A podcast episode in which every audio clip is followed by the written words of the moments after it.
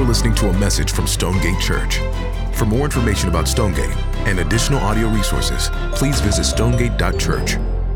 Uh, well, if uh, you hang out with me for any amount of time, you're going to find out pretty quickly that I am what they call a cinephile, which is, sounds like I love sin, but that's not what it means. I love cinema, which is different, though not all the time. Um, uh, I love uh, movies, film. Uh, I just, I, have always, since I was a kid, I've enjoyed it. And, and, uh, and so me and Kelly are always, you know, watching the, the next thing. And, and um, you know, but I'm the type of guy, when I watch something with her, you know, it, it's a thriller and she's got a blanket over, over her face. And I'm like, dude, did you see the lighting on that guy's face when it melted off? It was amazing. Did they film that in 33 millimeter? Like, I'm, I'm into that kind of stuff. Like, the, I just like movies. And I, I, think more than that, I, I like, uh, I just like good storytelling, right? I, I, like a story told well. And there are, uh, that's hard to do. There are elements that got to be in place that move a story along, that make it compelling, those types of things, devices that are employed. Uh, and, I, and I love keeping an eye out for that. You know, the, the tropes that, that uh, uh, storytellers use that, that help sort of move the, the plot along. You know, we see them all the time, uh, different sort of uh, tropes and devices employed in uh, a good story, like the uh, underdog wins it all trope, right? You, have seen that. It's like Mighty Ducks 1, 2, 3, 4, 9, 10. It's, it's those movies. Um, th- that's a very common sort of trope. Uh, also, uh, the, the sort of naive hero mentor trope, right? So, very popular in. Uh, sort of sci-fi fantasy movies. You got you got your protagonist, and uh, he's struggling through this season of difficulty and he's in a hostile environment. He's got to make his way this way and, and all of a sudden uh, a sage comes along. Someone who's wise who's gone before this guy or girl and, and he sort of leads him through the, the, the path to the place he needs to go right? We see this all the time. This is uh, uh luke and yoda. It's neo and morpheus. It's, it's harry and dumbledore. It's gamora and thanos to a lesser and more malevolent Uh, uh, extent. But it, this is, we're familiar with this thing, right? It is, you, you, find yourself in a hostile environment, environment and, and you need a guide while you're in there who's gone before you. You need to sit with a sage. There's something so instinctual in all of us. We, we know we have an impulse toward this. When, when we are going through difficulty, we need a guide to lead us as we go through. Now, I say this because if you're like me at all, you've probably experienced these past two, three, four years as, as a heightened level of difficulty. There, are, there is just more going on, more hostility, more diff- especially in, in interpersonal uh, relationships and, and conversation. It is just, it is a minefield out there. I feel like every other conversation I'm in is just a, a sparring match. Do you guys feel like that? Like the hot topics are everywhere. There's controversy, there's contention. It's, it's, a it's an interesting time uh, to be in this country navigating uh, just interpersonal conflict and, and, communication. It's difficult. And, and so, we, the, the, sad part about it is the, the folks who should be batting a thousand in, in this lane, who should really be able to navigate these things the best, us Christians, unfortunately, we're just, we, we're not great at it. I don't know if you know that or not, but like historically, Christians have had a pretty bad rap lately of like navigating controversy well. It's, it's a little bit uh, messy. I was remember uh, I was talking to my uh, friend Ben, who pastors a church up in D.C., and I was asking him, you know, his thoughts on it. And he said, you know, it isn't even so much what we're talking about, but it's how we're talking about it. That, that we've forgotten the art of, of arguing well. We've forgotten that art. Like, uh, how do we engage controversy? How do we navigate when the environment is hostile? How do we navigate conversation in that setting? I personally think in 2021 we could use a refresher on what that looks like. And so, to do that, we're going to do what all good stories do. We're going to sit at the feet of a sage, of a veteran in controversy and we're going to listen to what he has to say. And the person I'm talking about is the Apostle Paul. This guy is, is a pro in this lane. If you've read anything from Acts 9 on, you know that Paul's entire ministry was just nothing but contention, drama, controversy, you know, uh, def- defending the gospel, contending for the faith, being in hostile situations. This is what he does. It's his bread and butter. So we want to sit with him and see what he has to say. And in this text, in 2 Timothy, he's writing a letter to his disciple Timothy, who is in the midst of also another very hostile cultural moment in Ephesus. He's a pastor there. And what Paul's doing is he's helping him engage with opposition well. That's what he's doing in this moment. So, how do we engage when the topics really matter? That's the driving question that we're getting into this morning. Paul's going to help us answer that question. And he's going to tell us that, and here's sort of, uh, of our controlling statement for the morning. So if you want to write this down, this would be helpful for you. He's going to tell us that in controversy, we are to be a people of character and competency in order to correct the captured. That was five C's. That was the most preachy thing I've ever done up here. Okay, I'm going to say that again. Listen to this. in controversy, we are to be a people of character and competency in order to correct the captured. That's where we're going this morning. Okay, that's where we're headed. But before we get to that, Paul wants to start by telling us some of what not to do. And if I could summarize him in what he's saying, he basically says, hey, listen, when it comes to controversy, avoid the dumb stuff. That's Paul's opening right here. Avoid the dumb stuff. First, he says, have nothing to do with foolish and ignorant controversies. You know that they breed quarrels. So the first thing Paul says is before you do anything else, before, before you make any proactive progress, you need to determine is this a dumb debate? Isn't that great? is what I'm talking about important or not? And if it's not, you run, Christian. He says, avoid these things. That phrase that he uses, foolish and ignorant, could also be translated, I love this, stupid and silly. Isn't that great? I love when the Bible just shoots you straight. It's just it's stupid and silly things. And, and here's the issues that, that he's talking about uh, with Timothy. In 1 Timothy, his first letter to Timothy, uh, chapter 1, verse 4, he tells us the kinds of things that he's referring to when he's talking about foolish and ignorant controversies. He says it's stuff like devotion to myths and endless genealogy. So there was this tradition of, of going back, the Jews would go back to sort of the Old Testament family tree and try to make these long, complicated sort of theological arguments as they traced lineages of this person or that person. They would squabble about words and all, the, all this stuff. And he says, it's, it's silly. Don't, don't do that.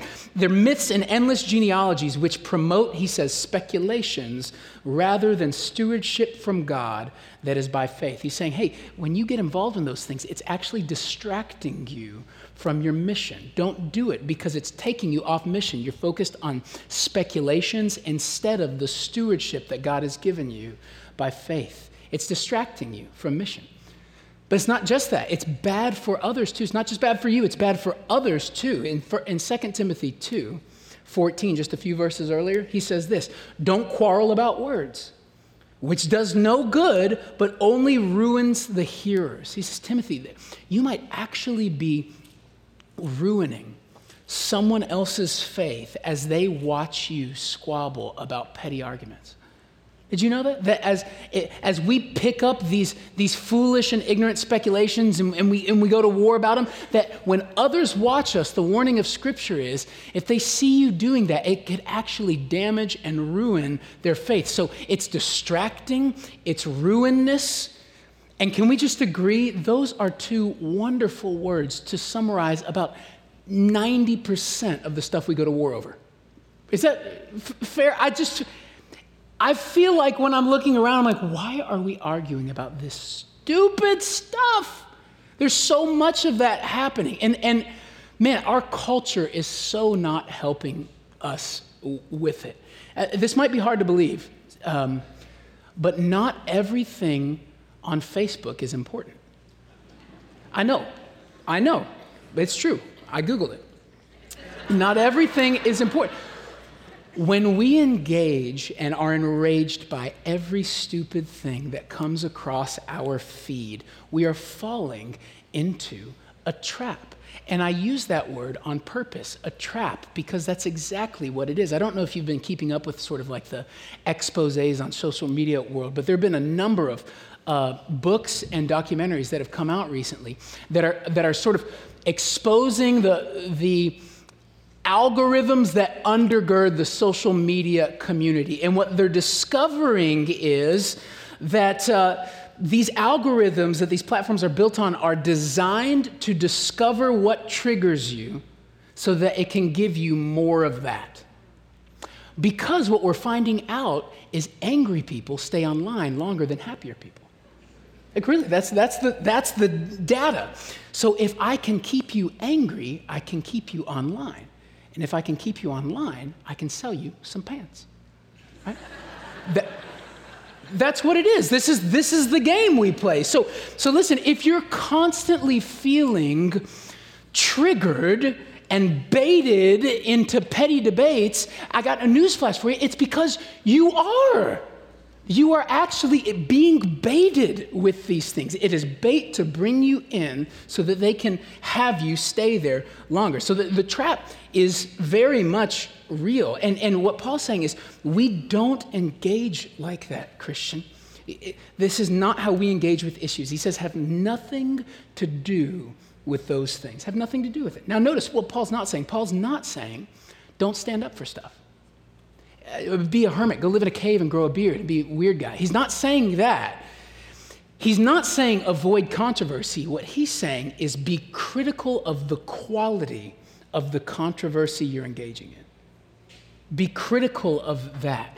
You know, one of the most godly things some of you might, might do this morning from this text is to just not engage. That might be the most godly thing you can do is to, is to sort of unplug, but some of us might need to just step back from the, the, the spaces in which we are constantly being engaged and triggered to, to deal with these petty things. That might be the, the right response for you. We need to stand, yes, but we stand for the right stuff, not the petty. Does that make sense? We stand for the right. Now, now how do we, what, what is the right stuff? Right, that's the next quote. What, what do we stand for? What do we defend? Well, Paul tells us in 2 Timothy 2.14. He says this, or 114. He says, by the Holy Spirit who dwells within us, listen, guard the good deposit entrusted to you.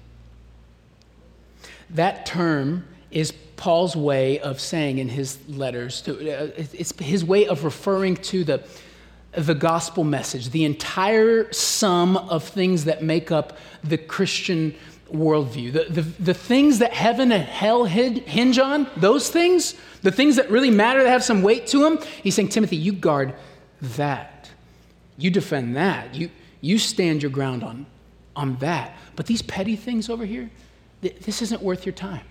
You, you, you stay with the steak. You, you, you don't go with the, the fixins on the side. We, we stay with the, the, the real thing. And I got to tell you, as I get older, man, I am, I am so reali- realizing that there are there's so many fewer hills that I should be dying on than I thought in my 20s.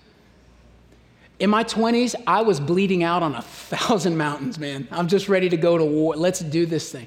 As I get older, I'm realizing those, those mountains are fewer, but they're more important. They're more important, and we take them more seriously. And I think that's what Paul's saying here. And so he, he uh, the, the warning's clear. We avoid foolish controversy. It's distracting, he says. It's ruinous, but that's not all it is. Right? He, he says, and we avoid these things because, Timothy, that's not who you are anymore.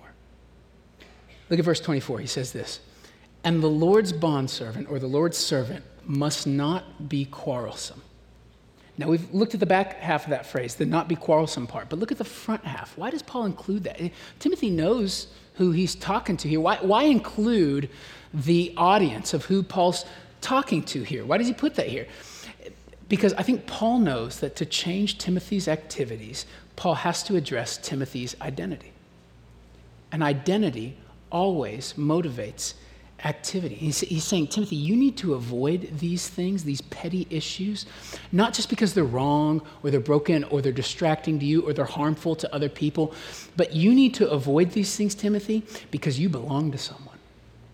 You belong to the Lord Jesus Christ. That word there for, for servant is the Greek word doulos. It's where we get our word slave from. A, a slave would have, would have been a person who was owned by another person, and therefore that slave was to be taken care of by their master, and in turn, that slave was to be about their master's business. Does that make sense? So, so he's saying, hey, you belong to Jesus. You are owned by Jesus. And so, therefore, his interests, Timothy, are now your interests. Knowing your identity empowers your activity. It's how we do all our acts. Everything that's about to come next is empowered by this. We have to know who we are and whose we are so we can act out of that in a changed way. Identity empowers activity. I, I remember when I was, uh, uh, I think it was 19, 20 years old, uh, I was dating Kelly, and man, I, I, was all in. Let's do this thing. I wanted to get married. I, I was yes to that, but I was also 19. And uh, I felt like an infant.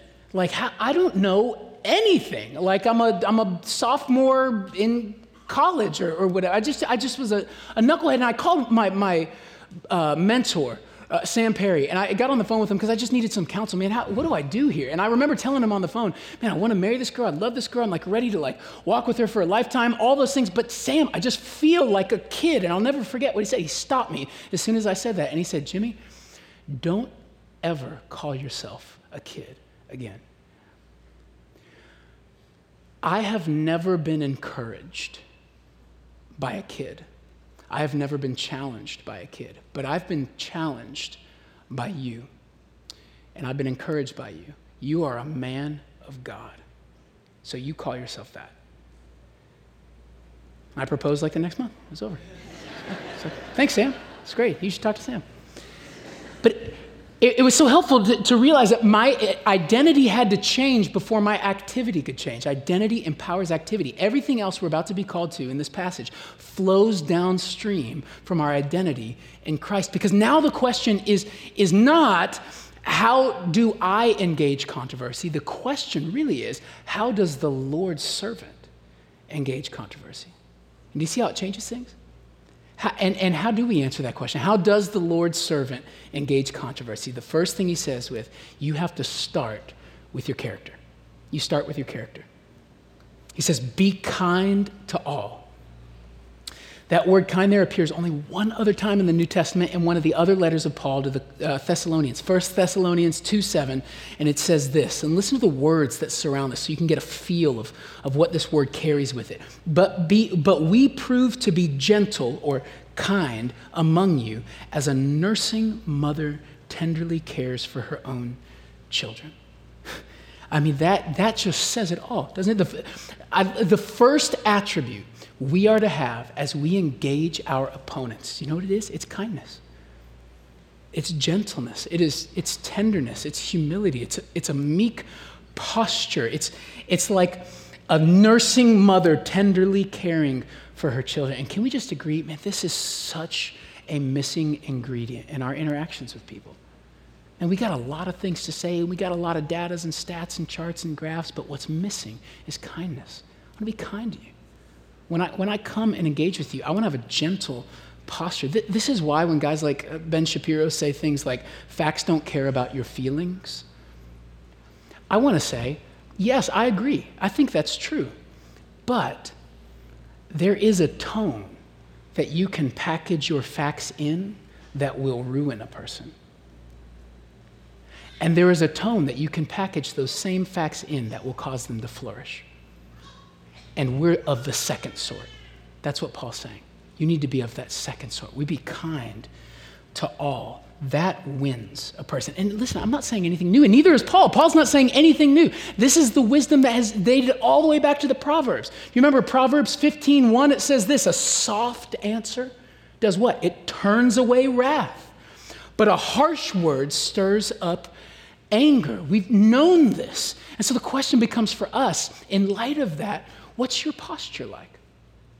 When you come up to controversy, when you are facing opponents, when you're in those moments, what is your posture like? Are you kind in demeanor? Or are you grumpy? Are you pleasant to be around? Or, or are you hostile? Are you hypercritical? Is, is, that, is that how people understand you to be? Your character will impact your witness as much as your words. Does that make sense? Be kind, but not just be kind. It says be kind to whom? What's it say? To everyone, to all. Be kind to all, which means you don't get to pick who you're kind to, which means you don't get to have the tribe you like and the tribe you hate. You don't get that. That's not up to you to decide. That kindness is an equal opportunity kindness. It goes everywhere. I, I, don't know about you, but I know folks in my life who are the sweetest people imaginable. I'm thinking about them right now, just kind as you can be. Sweet, gentle, all of that until you mention Trump or AOC. And all of a sudden, they lose their ever loving minds. I'm like, who are you? Are you demon possessed? Why are, why are we so angry right now? Why are we yelling? Right? I, I, I, see this all the time, and I think it's broken. It, it points to something. It's, it's saying that there's a deficiency of character. And what God is saying is we need to grow, not just in our words, but in our character. God cares about your character. Do you see that? Now, He cares about your character, but Paul doesn't stop there because he doesn't just care about your character. He also cares about your competency. So he says, be kind to all, and then able to teach or skillful in teaching, which means you need to be able to say things, something intelligent about the gospel you're defending about the truth you're defending. We have to be able to say something intelligent about the thing that we're holding our ground on. It's not just enough for you to be super sweet to people, and then when they ask you what the Trinity is, you go, I don't know, but can I give you a hug? That doesn't work. That's not going to be helpful to anybody. You need to know some things. You need to have some answers about some things. Because the reality is, there is real error out there that needs to be corrected real lines that need to be held. And there are real people on the other side of those conflicts that God wants you to help with your words. I remember about seven years ago, uh, I got a knock on the door, and it was uh, this gal. She was a Jehovah's Witness who wanted to uh, chat with me. That was the best day of my life when that happens. I love it. Sign me up. Let's put some tea on and come on in. So, so she did. She came in, and, and we sat down at the table and, and, and talked. And, you know, the Jehovah's Witnesses, among other things, they don't believe that Jesus uh, is God. They believe that He's the first and greatest creation of Jehovah God. They believe that He is the archangel Michael, which I don't know if you know this or not, but that doesn't accord with Scripture very well. And so we sat down with the Bible to talk about it. And I, I just had the chance to sit with her with John 5, uh, 8 58, where we looked at that moment where Jesus is talking to the Pharisees and He says to them, Before Abraham was, I am. Except in her Bible, it doesn't say that. In her Bible, it says, do you know what it says? It says, before Abraham was, I was. Now, that might seem subtle and like a weird nuance and maybe not very important to you, but consider this. Why would you go out of your way to make sure it said I was when in the Greek it's ego eimi, which is always translated I am. Well, you would do that if what's at stake is implying that the guy who just said that is referring to himself as the great I am from Exodus, Yahweh himself, which is exactly what Jesus was doing. And so I had uh, the privilege over the next 15 minutes to just sit with this girl and, and uh, we got out a Strong's Concordance together and we looked at the, the Greek together and I showed her how this is how it's supposed to be translated. This is the you know, first person singular present active indicative of eimi, which means I am. And you know what she said by the end of it? I never thought about that. I need to, I need to do some thinking. And I don't know where she is now. I don't know if she's repented and trusted Christ or, not, but I, I want to say this it was study that served her in that moment.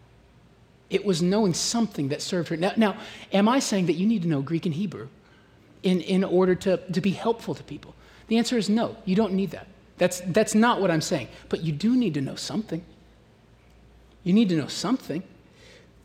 This is an invitation from your God to be a learner, to become a learner, to posture yourself under the teaching of God so that you can sharpen yourself. Are you in the Word? Are you reading God's word and, and, and, learning about his character and his attributes and who he is and who he's not and what he calls us to and what he doesn't call us to? These are protections for you and helps for other people. Are you getting involved with other Christians in community, in Bible study, where you're looking at God's Word together. Uh, when you're reading books, are you reading outside of your, your sort of corpus of knowledge? Are you trying to, to discover things that you don't know yet? All, I'm not saying that you have to be the world's best apologist or anything like that. I'm just saying the call of Scripture seems to be that we need to be skillful in teaching. And if we need to be skillful in teaching, it means that we need to know some things. So we need the both and. We need character and competency. We need kindness and good theology. We need both of those things coming together. And then he says this patiently enduring evil. I love Paul because he's a realist, man. He knows if you and I live like this and posture like this and talk like this, we're going to be met with hostility. It's no, we're not going to have a fan club. It's just not going to go very well for us. And you've got and what he's saying is when it doesn't, you've got to be okay with it. And look, this was this has been how it's been for Christians since the drop, y'all. Like for the first 300 years of Christianity, as, as we were trying to be faithful to the gospel and, and, preach Christ to a lost and dying world and hold the line on, on matters of faith and doctrine and those types of things, we were being completely, wildly misportrayed and misunderstood by, by everybody around us, including the Roman government. You know, the Roman Empire at that time characterized Christians as, as uh, a few things. One, they called us atheists which is weird, right? Because you're like, I'm a, it's, it's, in my name, man. I'm a Christian. I believe in. But they, they thought we were atheists because uh, we didn't acknowledge Caesar as God. They called us homosexuals because our apostles told us to greet one another with a holy kiss. Uh, men with men and women with women. Uh, they called us incestuous because we called ourselves brothers and sisters and then we married each other. So that was weird to them, right? But we were constantly over and over being misunderstood by the world around us. They didn't get it. And, and listen, in America today, it is, it is a different thing than that. It's not near what it was then. But uh, it's, you're still, if you're holding the line for Christ, you are going to be coming against misunderstanding and opposition and hostility and slander and being snubbed. And what Paul's saying is when it comes, Christian, do not punch back with your fist or your words. You do not do that. We patiently endure evil. This is why it matters so much that our identity is fixed in Christ. Do you see, do you see why? How are you going to survive other people's bad opinions of you? Some of us, and myself included, have been so devastated by that guy not liking me very much right? And we're just wrecked and undone. And, and, Paul is saying from the jump here that we don't need to live like that. We don't need to, to, to walk constantly like in fear that we're going to disrupt the order and, and people aren't going to like us anymore. We don't have to do that. Why? How can we live and survive while uh, other people have bad opinions of us? By remembering who we belong to. I belong to Jesus Christ. I am the Lord's servant. I am His. He purchased me, and that means He loves me, and He has declared the verdict over my life so I don't have to live ruined by another person's opinion of me. My, my, the best opinion of me has already been stated, and it's been stated by the only one who matters. I'm the Lord's servant. Our identity shapes our activity. One of the best examples I've seen of this over the past few years has been my wife. She, uh, uh, in 2017, 2018, she released uh, her first book. It's called Friendish. And it went great. It was awesome. It was out there and, and things were going well with it. And, uh, and then one day she gets a, she gets a, a Twitter at uh, from someone who says, Hey, uh, Kelly, I just read your book and wrote a review of it. And I, uh, I, I, wrote something on it, uh, and some other folks wrote some stuff on it, and maybe you should come over to my page and check it out. So she clicks the link and she goes there, and it is an entire website just dedicated to hating my precious sweet wife. It's the most bizarre thing. Just it's the massive critique of her book and how she's a big dumb idiot, and then like 2,000 comments of like, oh, she must not even have a single friend in her life. Does she even know Jesus? I bet she hasn't prayed once ever before. And we're reading this together, and I'm wanting to punch a brick wall. And my wife is just handling it with such grace. And, and listen, we were both upset by it. She was upset to be sure, but she wasn't unraveled by it. The question is, why wasn't she unraveled by it? The answer is because she's had the big thing settled. She was competent, and that she knew what I'm putting out there, what I'm saying is the truth. It's coming from God's word. It's not my opinion. This is what God has to say about it. And her identity was fixed. She had a developed character. She knew I'm His. He defines me, He gives me my worth. So I don't have to freak out. I don't have to, I don't have to worry about that. I know who I belong to, and I know what I'm saying is true. Equipped with character and competency, we patiently endure evil in order, listen to this, that we can kindly bring correction. So look at this next part correcting his opponents with gentleness. So this Paul bringing it all together. He's, he's already said of these elements, right? We need to be kind and gentle, and we need to know some stuff. And when those comes together, it demands that you do that very terrifying thing of opening your mouth now and speaking. Eventually, you and I are going to have to say something to others. Now, when you read this, I imagine this hits uh, us in sort of two different ways. There's two different camps of people out here for whom this like uh, disrupts our world. On the one hand, you might hear this, and, and when you read that phrase, correcting your opponents, you would rather be caught on fire than have to do that, right? Like correcting my opponents. Why do I have opponents? I'm not at war with anybody. I don't want to have conflict. Can't we just hug it out? Right? And, your, your wiring is just so resistant to conflict, you're adverse to any, this just feels like tension and messy and, you know, can I just mean tweet them once and be done? Like, I, you know, like we just, uh, we, we don't like this. There, there's a group of us in the room that, that feel it. And I just want to say this, I want to remind you of something that we said from the beginning. I, I, want you, I want you to push back against that feeling, if that's you. Because remember what we're talking about. What, what, the topics that we're dealing with, if we're, if we're at this point, we are talking about things that actually matter. This is like life and death stuff. This is like heaven and hell stuff. The stakes are high, the content m- matters. And it, this, this is not just a debate about like who wore it best. You know, it's not that. It's like, it's like, is Jesus the Messiah? And are the implications of the gospel true or false? And how ought we live in light of that? Like these, they're serious things. And what a precious thought that God might use you to bring someone from death to life. That's how, if you're tempted to fear and resist this, I want you to remember that, that this is an invitation of my God to participate with Him to bring someone from death to life. It's a service to other people. You're serving someone else. Remember that, Christian, if you're resistant to conflict. And there's many of us that are. Now, there's many of us that aren't, right? There, there's some folks in here, you're just, you know, Billy conflict and you're just ready to go. Like, let, sign me up. When's the next time I can offend someone? Because I cannot wait for that moment, right? I've been on your Facebook page and it's terrible. Uh, uh, Paul has something to say for you too. Look at, the, look at the posture of Paul's words. He says, correct with gentleness. Now, we've talked about that. That's that meek and humble posture. So, we're not, we're not correcting in a hostile way, we're correcting with meekness and kindness. But look at the first word, correct with gentleness. Now, Paul could have chosen any word to put there, and he chose the word correct. He could have put rebuke, rebuke, but he didn't put rebuke. He didn't put crush, crush them with kindness. It didn't say that.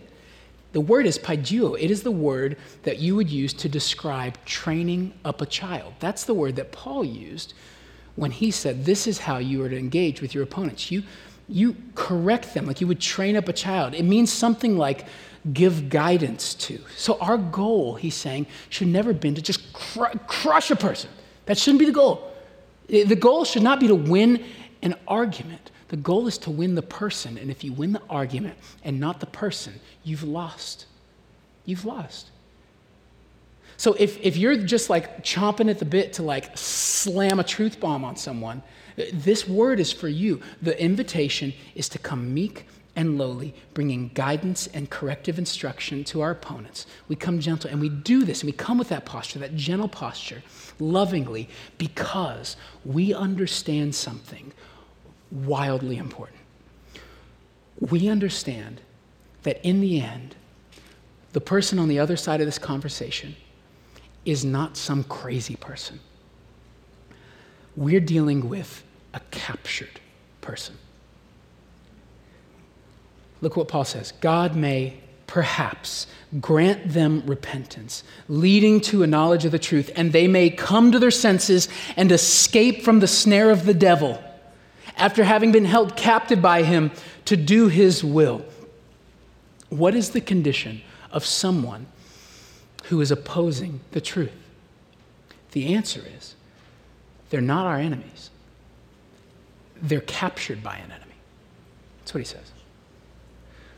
In another letter, uh, 2 Corinthians 4, Paul puts it like this He says, In their case, the God of this world has blinded the minds of the unbelievers to keep them from seeing the light of the gospel of the glory of Christ, who is the image of God.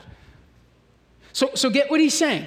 He's saying that there is a real enemy out there, but it's not that person you're talking to. It's not your neighbor. It's not your mother in law, right?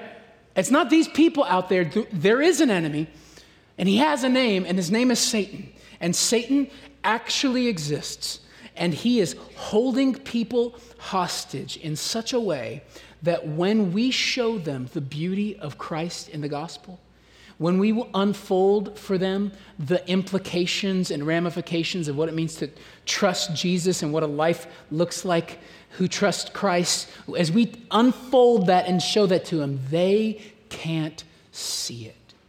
They can't see it. They're blind to it. We're not dealing with militants, we're dealing with captives. So, this is not, in the end, an intellectual battle where we just put our best information up against their information and whoever wins, wins. This is not what's going on. This is not an informational or an intellectual battle. This is a spiritual battle we're in, Paul's saying.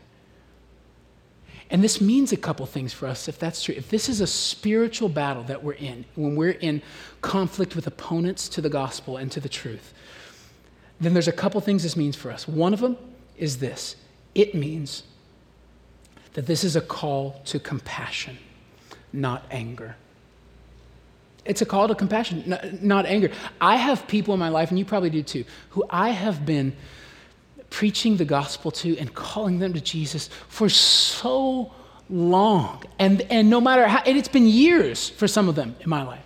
And no matter how many times I, I, I set Christ in front of them, their heart is just stone hard. They're so disinterested. They don't want anything to do. They hate the man I'm talking about. I, there's a guy in my life who, not a month or two ago, I, I was talking to uh, about Jesus, and in, in, an attempt to help him see some of his need for a Savior, I said, uh, Have you ever told a lie? Just to get him aware of his own sins. And his answer back was no, which is a lie. And I was so just like, I can't believe I'm gonna, ah. And then I remembered verse 26 being held captive by him to do his will. And I remembered, I, I'm not dealing with an enemy, I'm dealing with a captor. I'm dealing with a captive. And that changes everything. It's, my, my temperature decreased. I was able to have compassion for him. It changed how I interacted with him entirely. Here's the second thing it means so we, we move away from anger toward compassion. The second thing is, this means if, if this really is a spiritual battle, is this. If it's true it's a spiritual battle, then we need something better than a great argument and some kind words. We need something more potent than that. We need the work of the living God. That's what we need.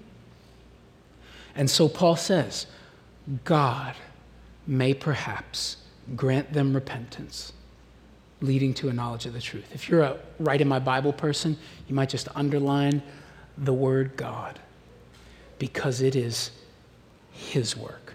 Do you see it?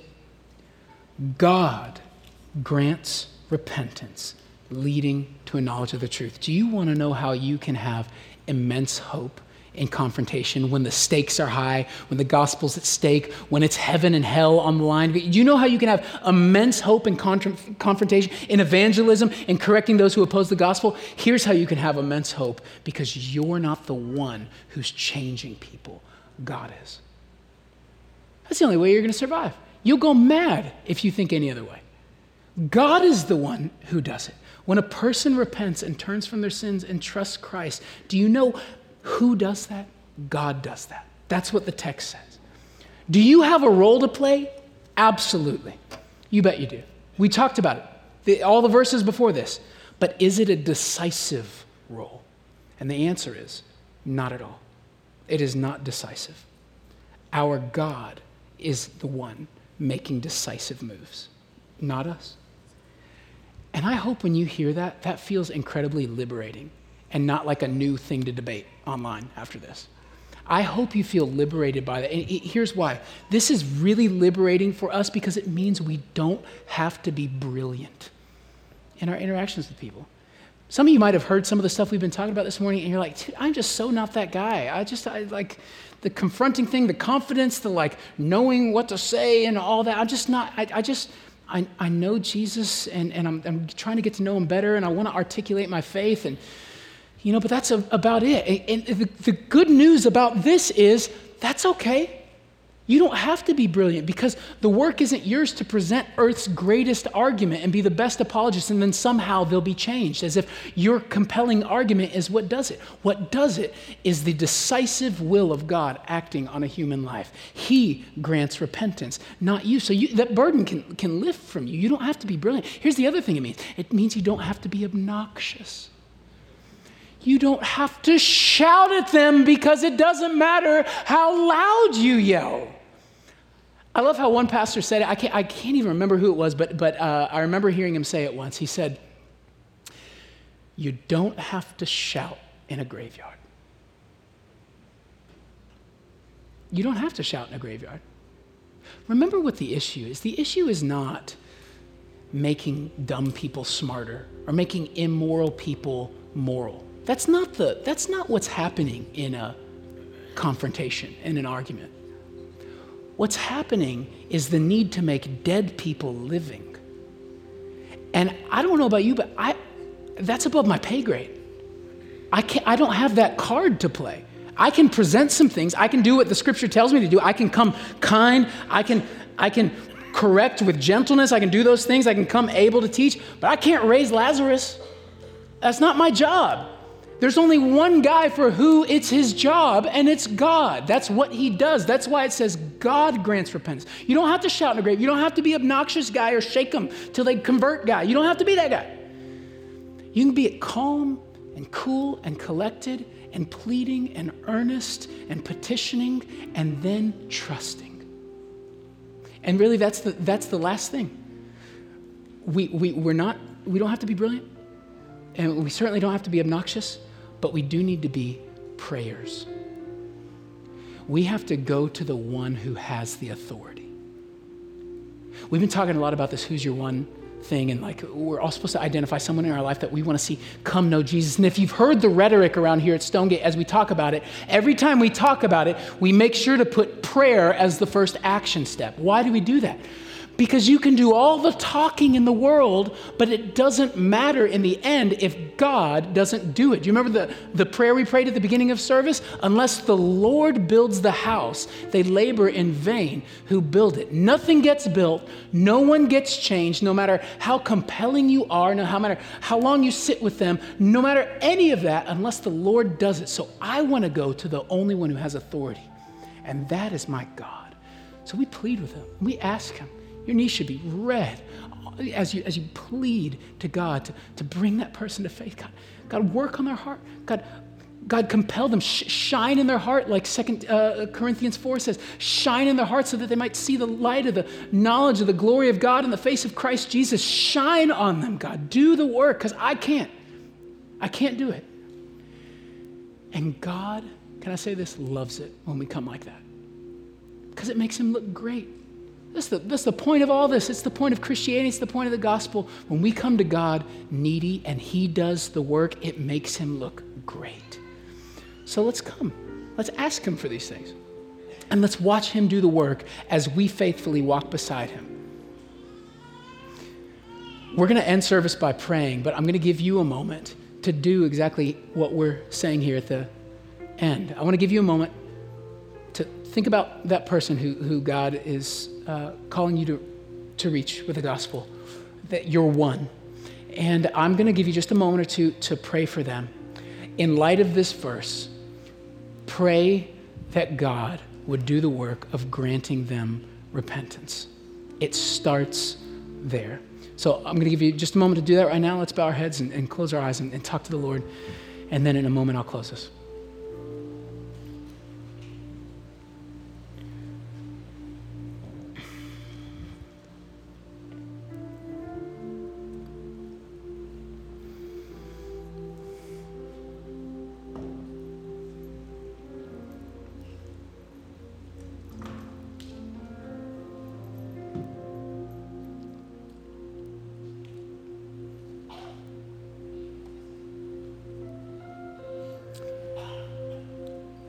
Father, the Lord, you grant repentance, leading to a knowledge of the truth.